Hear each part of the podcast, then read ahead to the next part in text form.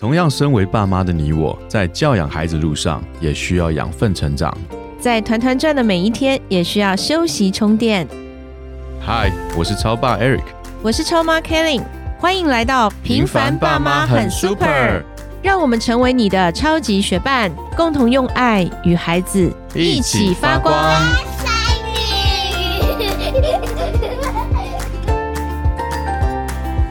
嗨，我是超爸 Eric。Hello，我是超妈 Kelly。暑假放完一段时间，现在开学了，大家都慢慢的回到一个学习的状态哈。嗯，我们家三个孩子也就是回到他们学习的状态当中。你觉得他们最近有什么转变吗？有什么转变？是因为这个暑假我们玩的太开心啦。这个暑假我们两个月好满哦，我们去了好多地方，然后也做了很多事情。台湾从北玩到南，日本也去了，上海也去了，对，然后把我们上海的家也都收拾了，对，然后也参加了夏令营，孩子还录了英文广播剧，这也是很匆忙的。反而开学之后，我觉得他们哎，整个生活步调稍微比较有规律跟稳定。今天我就要跟你分享孩子的狭窄，狭窄，狭窄，嗯，对，什么定义？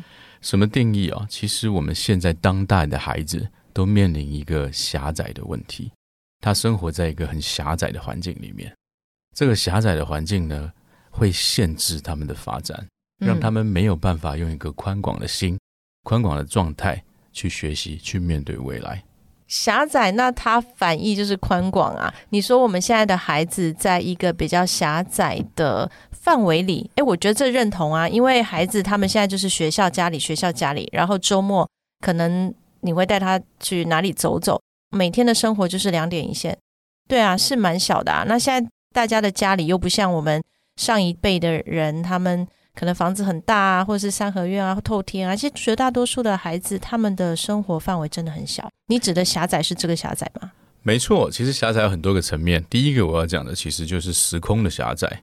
你有没有发觉现在钥匙儿童越来越少了？我们去发觉，其实很多的孩子现在都是由爸爸妈妈在校门口，或者是安亲班，在一下课的时候把他们接走。比较多的是老师，安亲班老师。对，有的时候中午，有的时候我们去接我们家最小的时候，看到很多的爸爸妈妈就在校门口，哇，那个。引颈以盼，等着好像大明星要出来这样子，一群人在那边等着接，生怕他出来看不到你，对，你就要探头出来，我在这。我也是那一群人里面其中的一个。对对，实际上现在看不到。我们以前小时候好像，哎，那个时候我在跟我们家老幺的同学的妈妈聊天，他就说他从小就是钥匙儿童。我也是。哎，他那个从小是幼稚园就开始自己坐公车回家，哎。幼稚园呢？我好像一年级就是自己走路开门回家，自己热饭吃。当时，当时那位母亲分享这个状态的时候，其实我有一点点震惊。嗯，我说哇，那个时候怎么会有这样子的家庭哈？而且很远呢，还不是很近哦。我完全就回想到我那时候三四年级，在自己坐公车，然后在公车上睡着了，把自己的眼镜，把当时买了一个鸟笼，然后里面还有一只鸟嘞，直接留在公车上。我把这些事情一下子通通。完全回想过来，我说哇，那幼稚园自己坐公车会不会也睡着，然后就到总站了这样子？嗯，在那个年代，在那个时代，你会发觉说，我们的环境其实是很宽广的，会发生很多预期以外的事情。是，而现在因为管教方式跟社会环境的转换，孩子的生活环境就变得非常的狭窄。可能早上起来之后，很快的吃完早餐就往学校冲，冲去学校了。然后就在学校一天的生活，然后接下来被接去安静班或接回家，回到家里面也就这么十几公尺，从客厅走到厕所，走回自己房间，也就这么十几公尺的环境里面走来走去，很多新的事情他看不到的，所以这是一方面的狭隘。第二个狭隘，我要跟你讲的就是娱乐狭隘。所谓的娱乐狭隘，就是你有没有发觉现在很多爸爸妈妈家里面没电视？对对不对？也不买所有的游乐器，就你没有电视就没有电视游乐器嘛。我们小时候都用电脑玩啊。那以前有电视有什么 PS Four、PS Five？现在电脑游戏很多啊，我看孩子们都用电脑在玩游戏。是有很多人用电脑玩游戏，可是呃，很多父母亲现在还是蛮排斥让孩子们玩游戏的。确实，比如说禁止使用三 C，对，呃，不能玩电脑游戏，没错，不能看电视。确实，现在更多的时候我们提倡阅读。反而就是家里面可能都有读书区、读书角吧，家里布置成图书馆，对，最好是没有电视。没错，嗯，就是即使让孩子玩游戏，也是玩那些益智类别的游戏，对，就是玩好游戏还要问他，你在这个游戏 呃学到什么？你有没有呃有什么心得之类的？对啊，对啊，就是很急于说，我希望他的一分一秒都不要浪费。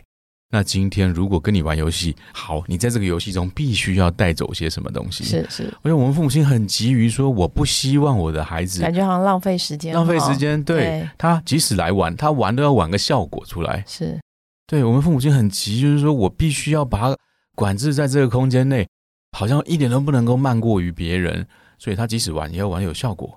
这是第二个娱乐狭隘，就是搞到他最后，他可能连个玩伴都没有了。嗯，对不对？嗯他连游戏，我记得我小时候我还跟人家玩线上游戏，跟人家玩哦，很多线上跟当时去连上一个 clan，然后就连上去玩，跟大家一起玩，跟你不认识的玩，有时候在线上还会骂来骂去啊，这样子，其实都是一个经历，那都是一个向外接触。嗯，但是如果说你连这样子都还限制你的孩子，这样子啊，我必须玩完之后想一篇心得报告出来，其实压力是很大的。嗯这是另外一个狭窄。第三个，思维的狭窄。我们很多父母亲其实对于孩子的思维想法哦，有一个很全盘的操作。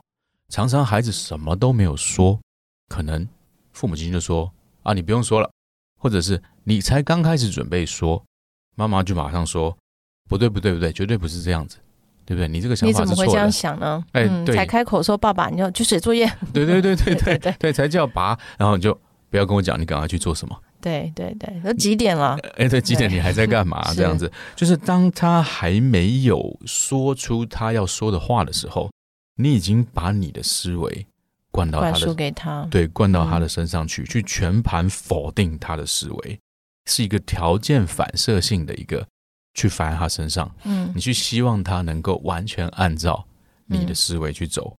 孩子到最后就会变成说：“好喽，那简单喽，你这样全部都按照你说的做。”最后孩子的反应就是无所谓了，无所谓都可以。然后你问他什么，他都随便随便都嗯可以，都行。没有想法。就最后就没有想法，最后就连自我的价值也没有，自我的想法都不见了。我现在要说的狭隘，其实就是这些狭隘。这小孩子很容易在父母亲的一个局限的空间里面，就活不出那个宽广的生命。其实我反思刚刚超爸艾瑞克你讲的，就是关于狭窄这件事情。当然，时间、空间这个，因为开学了嘛，孩子的时间真的是有限，我们的活动范围也是有限的，所以趁着周末呀、暑假，尽可能的带孩子去做一些学校没有在做的事情。这个当然每个家庭他的兴趣都不一样。我也在想，因为我们家老三 Eunice 啊，他现在一年级也是读半天。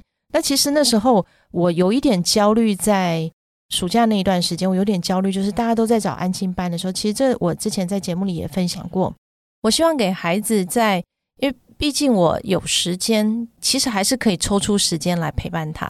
那当然，我也可以完全忙于工作，可是就是希望给孩子在学校之外不一样的东西。但你说孩子如果到了高年级，甚至到了国中，其实他们时间真的很有限，他们下课已经是回到家都五六点了。嗯啊，假设不补习的话，那如果加上补习，他可能回家有时候就忙着晚餐啊、洗澡啊、写作业啊等等的，你就赶他上床去睡觉了。所以在这样有限的时间里面，这真的是孩子比较没有办法的。那我们父母亲可以透过假日做些什么？我觉得这个可以思考。那另外一点，就你讲的娱乐，娱乐的狭窄这一块，其实我觉得跟孩子玩游戏非常重要。嗯刚刚可能讲的是电视啊、电动啊，或者是三 C 啊这些东西。其实像有时候我们家孩子很喜欢找我玩 Switch，因为他们知道我平常运动太少了，所以他们就希望透过这个时间，然后妈妈也可以有点运动这样。所以在玩游戏的过程中，你会看到孩子之间他们有一些争执，嗯或者他们有一些分配，然后或者是哎谁要跟妈妈一组，谁要跟爸爸一组，或者是呃我们之间你这样不公平，或者是你怎么总是跑最后之类的，你就会在那个游戏当中，你会看到孩子他不只是跟他平常可能在课业当中有不一样的反应。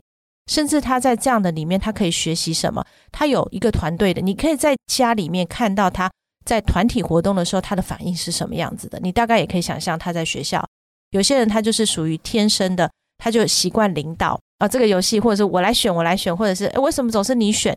所以在这游戏的过程互动，尤其是父母，当你投入的时候，你就示弱嘛，因为确实我们玩不过他们啊，所以他们就在这个当中，他又培养出来那个信心，也就带到了第三点，所谓思想的狭窄。你看，像孩子有的时候，我觉得这是一个不知不觉陷入的一个限制。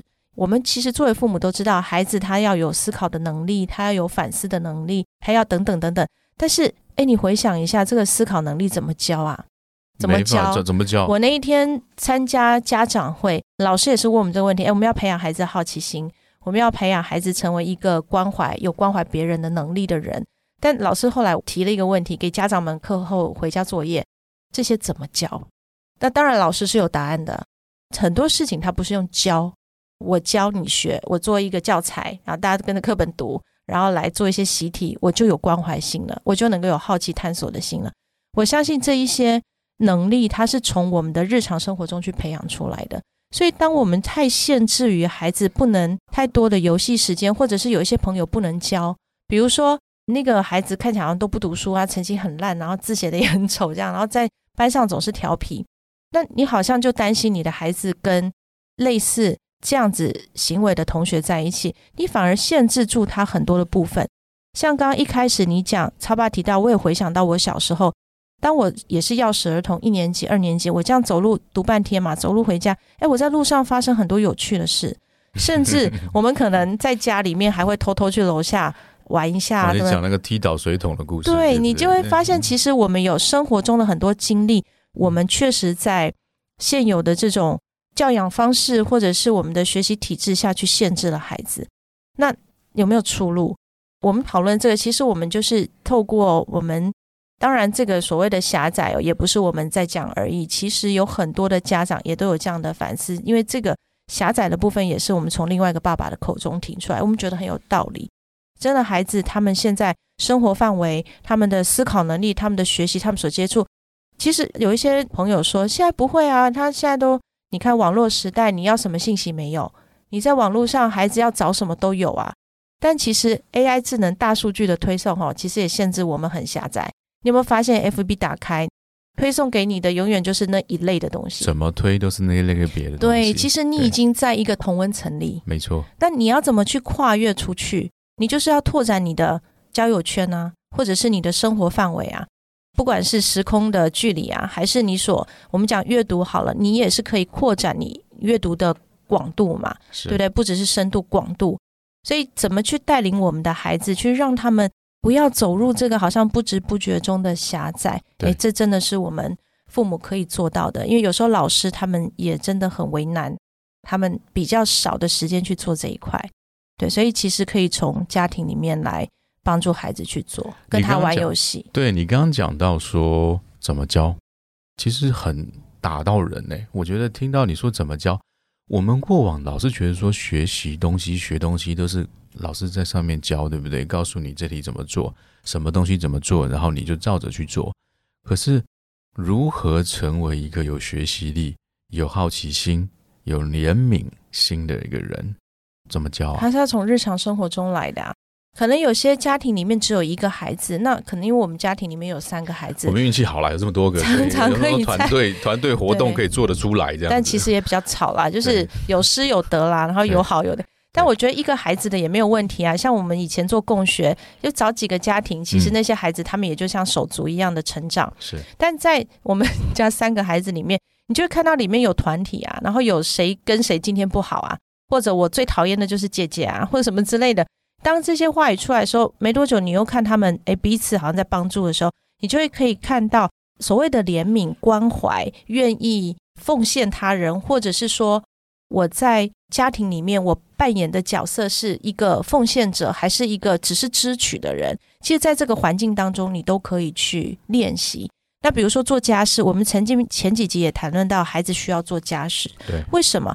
他是这个家的一份子，他今天到了哪里，他都需要为他自己的生活负责，为他身边的负责。所以，从家是，你培养的是他关怀的能力，他甚至。不要讲动手做的能力而已，而是他从那里面。所以有些东西它不是一个教一个学，教就教会，然后你教我，然后我就教。其实它是很多环境的，你要刻意去营造的。你讲的对，就跟前几天我去参加学校家长会，我认识到以前学校家长会带领我们进去的都是老师嘛，老师在门口。就这一次竟然是个童军的学生，嗯，他是个高年级的学生，很有礼貌，然后就说哦怎么样，你是几年级的家长？然后就带我们进去，然后说需要带路吗？进去之后我都不知道说他的身份是什么，我只是觉得他可能是今天来帮助的一个童军而已。没想到这个童军的学生，他竟然在校长出来跟我们讲话的时候，站在校长旁边。校长是这个学校童军团的团长，他也就带领这个学校的童军团。我对于童军其实以前有很错误的认知，我觉得童军童军英文给予童军也是一个不是很尊敬的名称，叫 Boy Scout。Boy Scout 其实你有时候在电影里面，你会看到一些坏孩子对于 Boy Scout 有一种耻笑的那种态度，导致于说我们对童军这件事情很鄙视。但其实我错了。自从我带儿子每隔周六去童军参加空军活动之后，我必须要跟广大听众说，童军真的是一个很了不起、广大的听众对，非常非常 了不起的一个教育方式。它是一个极度昂贵的教育模式，它是一群人教这么一小撮小朋友，在各个方面，在各个领域，在生活方面。手把手的去教他们，让他们能够去在各个环境中学习。就像你刚刚说的，那一些学习力是必须要在这种环境中对塑造出来的。对，而那一位学姐，她竟然是少有的、极少有的，全台湾现在大概没有几个哦。十八岁以前可以冲刺最顶级童军团童军的角色，诶，他非常厉害，耶。对啊。然后回到家之后，我就很想跟我女儿分享，我遇到你的学姐，哇，她在各个方面真的是相当相当的不错，真是一个很好的榜样。这样子，开始对女儿有期待。对你刚刚提到的昂贵，这边其实我刚开始听到，嗯，童军昂贵，我好像没有交什么学费啊。所以这里的昂贵其实指的就是我们真的很多人，父母，然后童军团团长，甚至学姐、学长的投入去扶持少数一个人、两个人、三个孩子这样子，慢慢带他们成长。我觉得它真的是一个拓展孩子视野很好的方法。除了童军之外，爸爸妈妈们其实我们都可以想方设法，真的是要刻意去营造一些环境。来拓展孩子，他真的是在现有的生活当中太过的狭窄的这样的一个问题。因为我们的孩子未来要面对的，我相信是一个透过现在网络啊、AI 啊、整个科技、整个生活方式的改变，孩子未来所要面对的跟我们现在想象的真的很不一样。也期待我们每一个家长们听完这一集，也都开始可以为我们的孩子准备一些更好玩的事情。当然，更多好玩的事情都在我们的家庭发生。谢谢大家喽！那我们今天这一集就到这边，下次见，拜拜。拜拜